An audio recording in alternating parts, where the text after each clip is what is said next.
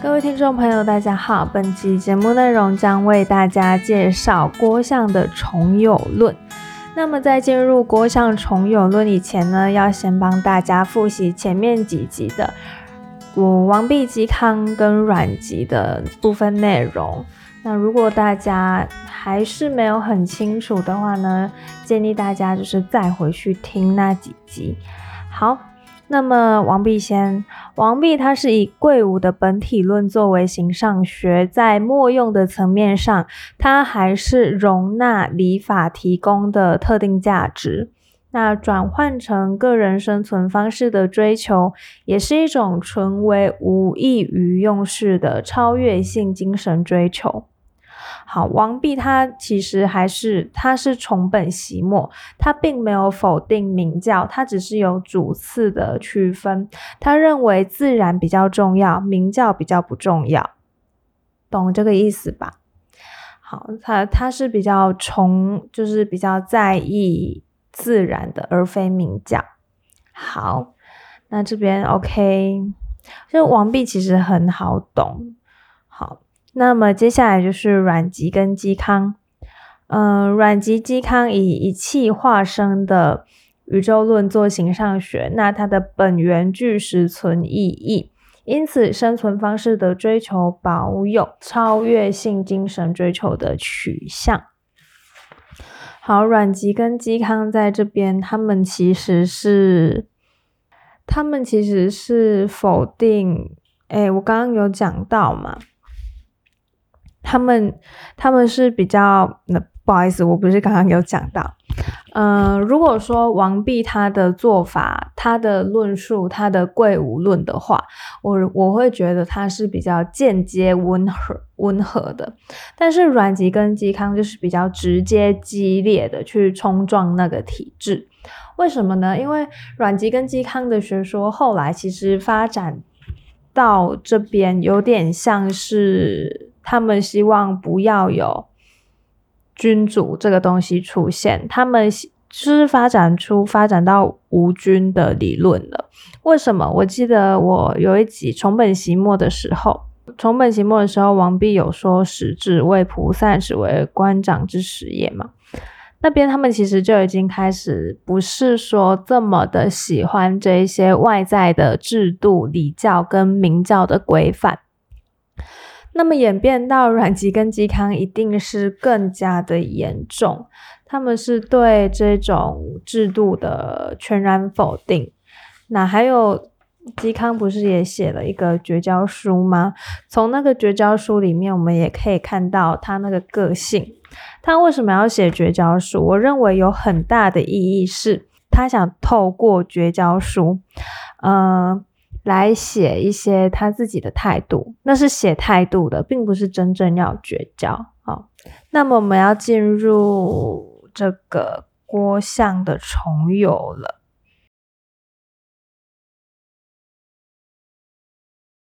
郭象的话呢，也给大家一个关键字，就是郭象的重有论是物各自身的存有论。那大家要。帮我记物各自身跟存有论。好，那我帮大家破题。呃，郭象认为以无为本，意味着本体对万物没有任何意义，万有的背后并没有本源或本体。以无为本是谁提出来的？大家还记得吗？是王弼提出来的吗？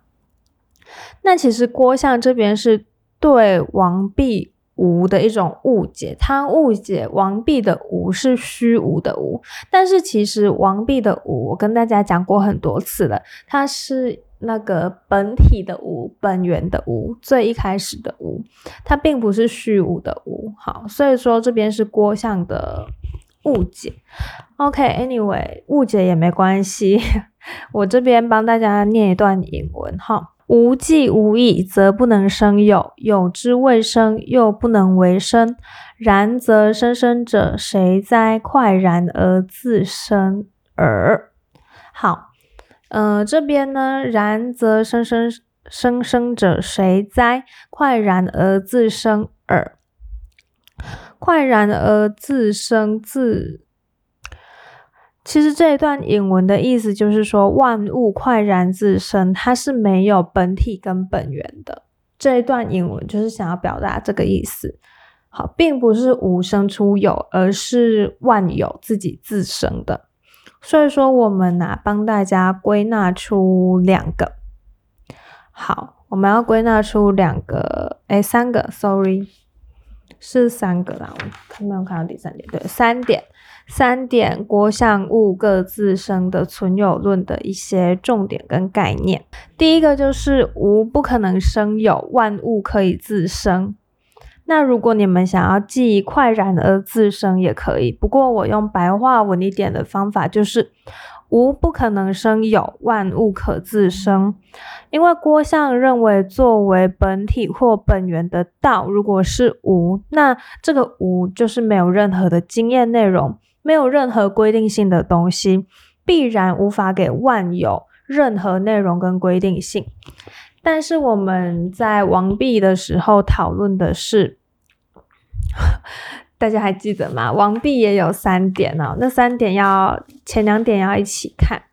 那三点的第一点跟第二点就是经验对象是有条件有限制的，抽象才能涵盖一切。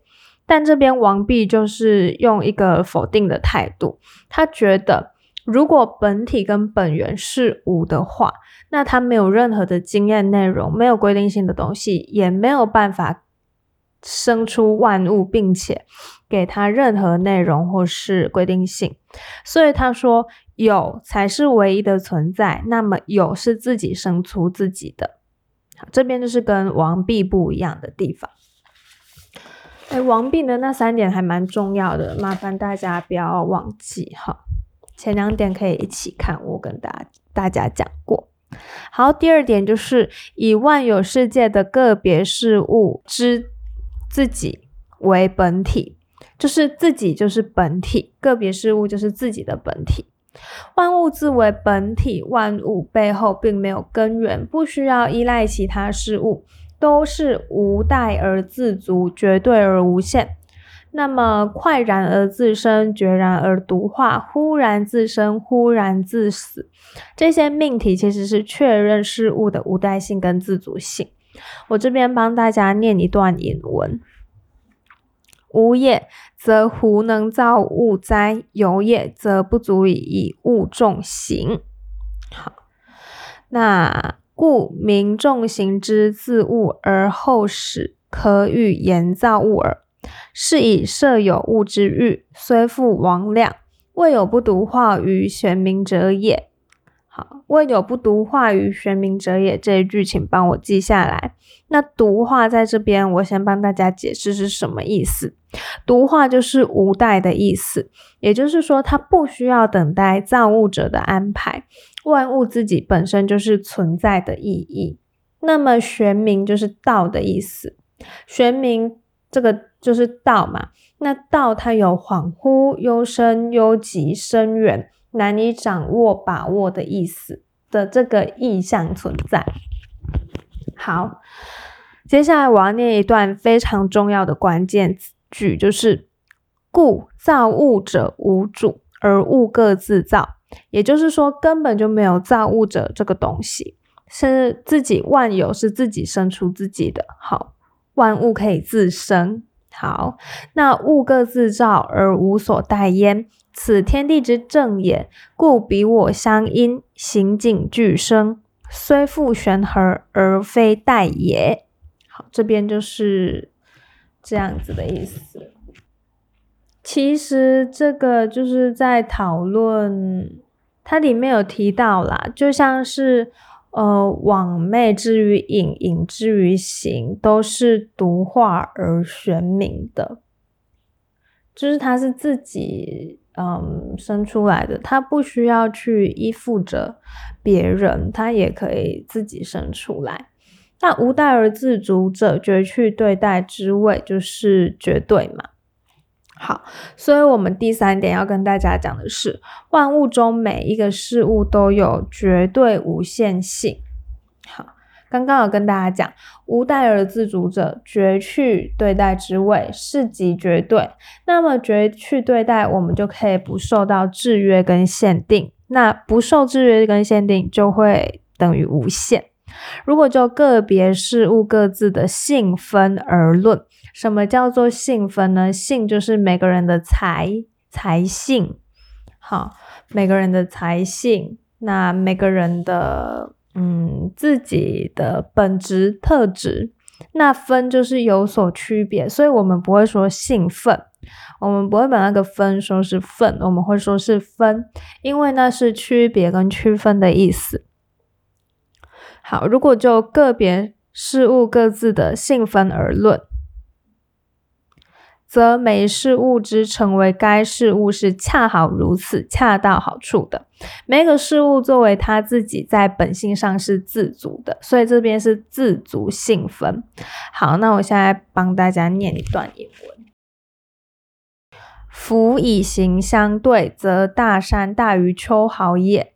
若各具其性分，好，性分就是每个人的才性是不同的哦。物名其极，则形大未为。有余，行小不为不足。苟各足其性，则秋毫不独小其小，而大山不独大其大矣。若以性足为大，则天下之足未有过于秋毫也。苟足于天然，而安其性命，故虽天地未足为寿，而与我并生；万物未足为义。而与我同德，则天地之生又何不并？万物之德又何不一哉？这边郭象其实是确认万有中的每一个事物都具有无代而自足、绝去绝就是绝对而无限的意义。那么万有中的任何一个事物就是自己的本体。那这一段话最重要的是，若各具其性分，物名其极的意思。好。好，他这段引文呢有讲到，如果把个别的事物互相比较，那在相与对待里面，呃，再大的事物还是不大，再小的事物还是不小。山你觉得很大，山对于这个毫毛来说是很大，没错，但是山对于地球来说就不大，山对于宇宙来说也不大。毫毛很小，那么毫毛有比原子小吗？有比夸克小吗？没有嘛，那事物都是在比较的，所以说要跟自己比。好，如果我们就呃个别事物各自的性分而论，那么每一个事物就会成为该事物恰好如此恰到好处的样子。那每一个事物作为他自己在本性上是自足的。好，那么如果在本性上无代而自主的意义来说，任一个细微短暂的存在物，比之于长久的天地、长寿的天地，并不缺少什么，并不存在有什么差别。那么天地万物中，任一个事物都是同等的，都是绝对的，都是无限的，这样子。好。诶，因为传统的中国哲学里面都会说无代自足、绝对无限，都是用于表征本体跟本源，所以他推的自己就是本体的意思。好，所以这三个怎么记呢？第一点就是无不能生有，万物可自生。为什么物？因为物各自生嘛。我刚刚请大家帮我记，提到郭象，提到重有，我们就要想到物各自生的存有论。好，那么第一点就很好记。无不能生有，万物可自生，这是他的理论嘛？好，那二三点要一起记，就是因为万有世界的个别事物是自己的本体。好，第二点是万有世界的个别事物是自己的本体，那背后就没有根源，那它就是自足、绝对、无限的。好，那么所以第三点我们就可以知道，万有中的每一个事物都有绝对的无限性。都刚刚都讲到本体了，那本体就是什么？无限、绝对，然后嗯，本体、本源这样子，这样子记呢会比较好记忆。好，诶，那么我今天、昨天啦，昨天我录那个，哎，先不要讲昨天。我觉得我现在要今天继续讲一个观念，就是全我而不孝体的个体自我观念。我我到时候再看情况补充一下昨天的东西。好，那我们要开始全我而不孝比的个体自我观念。那这边我送大家一句话：这全我而不孝比的全就是整全，他认为自己是整全的。那不孝的孝就是不需要仿效，比就是。嗯，个体自我跟个人自由的至上意思，就是说我们要肯定整全的自我，不需要仿效别人。那这个也是对个人价值的一个强烈认同。那个比我刚刚解释的有点不好，就是说不需要去仿效别人，这样子翻译就好了。好。好，那既然郭象提到万物是自生的，每一个事物都有本体的意义，那么社会中的每个个体都是有无代而自足、绝对而无限的品格，都是一个绝对的自我。因此，任何的生活方式、活动、意欲作为有，都具有本体的意义，导致对现存。现实感性生活跟主体个我任何抑郁的行为是完全肯定的。然而，这个郭象的重有论会造成一个弊端，就是只要我喜欢，有什么不可以？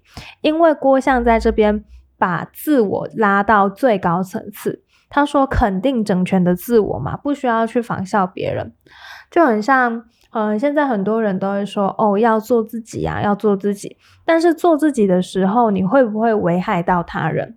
你会不会伤害到别人？这是一个要思考的点。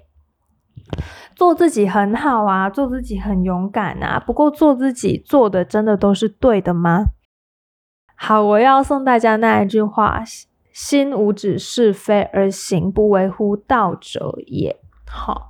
这一句真的很重要。我们所有的做自己，应该要构筑在心无止是非而行不为乎道者。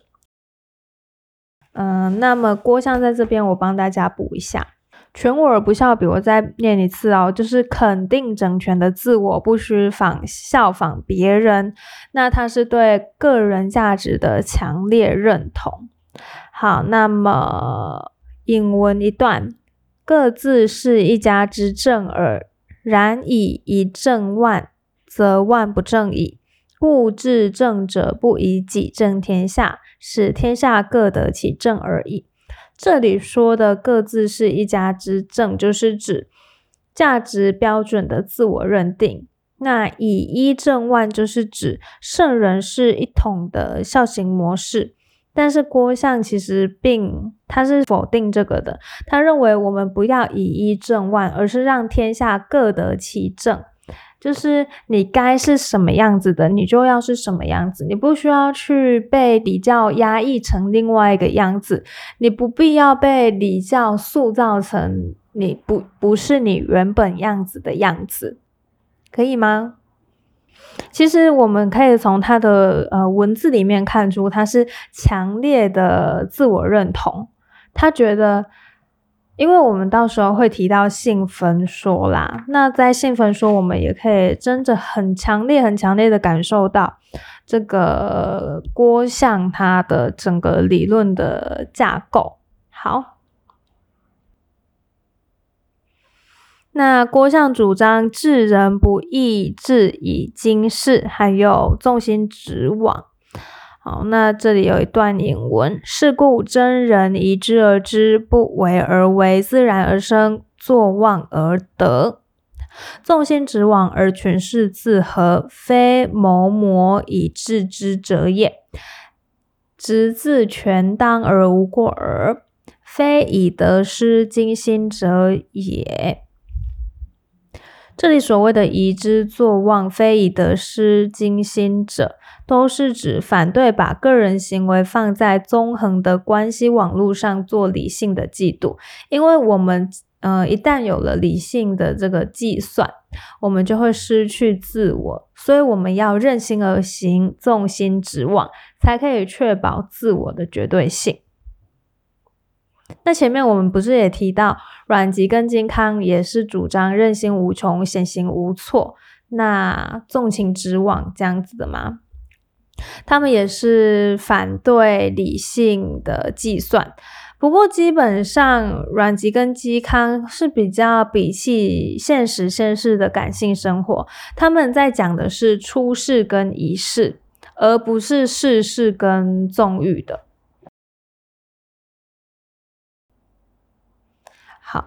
那么。郭象这边的纵心直往、任心而行，体现出他贵有的本体论，对各我在现世当下的任何意欲跟欲求的完全肯定，而且他是认可入世是是完事跟纵欲的，所以这个到后来会出很大的问题，因为有一堆妖魔鬼怪会说，我就是在做自己，只要我喜欢，有什么不可以？这是非常可怕的一件事情，哈。好，那他其实真的是认可完事跟纵欲的正当性啦，我觉得这是需要讨论的。那么魏晋风骨在阮籍嵇康的生活年间，表现出的是一种抗争的精神，他是要反抗。反抗礼教对他们的压迫，还有对人性的扭曲。不过到郭象的时候，已经变成一种放纵的行为。好，所以说魏晋风骨的这种演变，跟魏晋玄学从无到有的演变，变成有一种逻辑的相关性。我们可以知道，从这几集、这几个礼拜一路走来哦。从原本王弼的贵武到阮籍嵇康的这个月名叫而任自然，到现在的郭象的重有论，我们可以知道他们是正反合的一个，嗯，一个演变演化。好，他们是不断的。我觉得，如果这个学说好是好，我不是说郭象的学说，我是说每个学说都有它的好处跟它不好的地方嘛。但是我觉得很可怕的就是误解学说的东学说，就是像郭象误解了王弼的无是背后没有根源的意思。好好，王弼认为郭象的无是虚无的，呃不，哎郭象。误解王弼的无是虚无的，我觉得这是比较可怕的一件事情。如果我们真的去读的话，就会发现王弼的无不是虚无啊，它是本源的意思啊。那本体能涵盖一切啊，本体有不可指称性啊，对不对？好，我觉得这是比较可怕的东西啦。那郭象，郭象还要一次我们才可以结束哦。嗯，因为下一集我们会跟会向大家介绍性分说跟呃裴伟还有国相的这个同义处。好，那以上就是今天录制的内容，我帮大家整理一下今天的内容有什么。第一个就是郭相的学说嘛，郭相的学说是什么呢？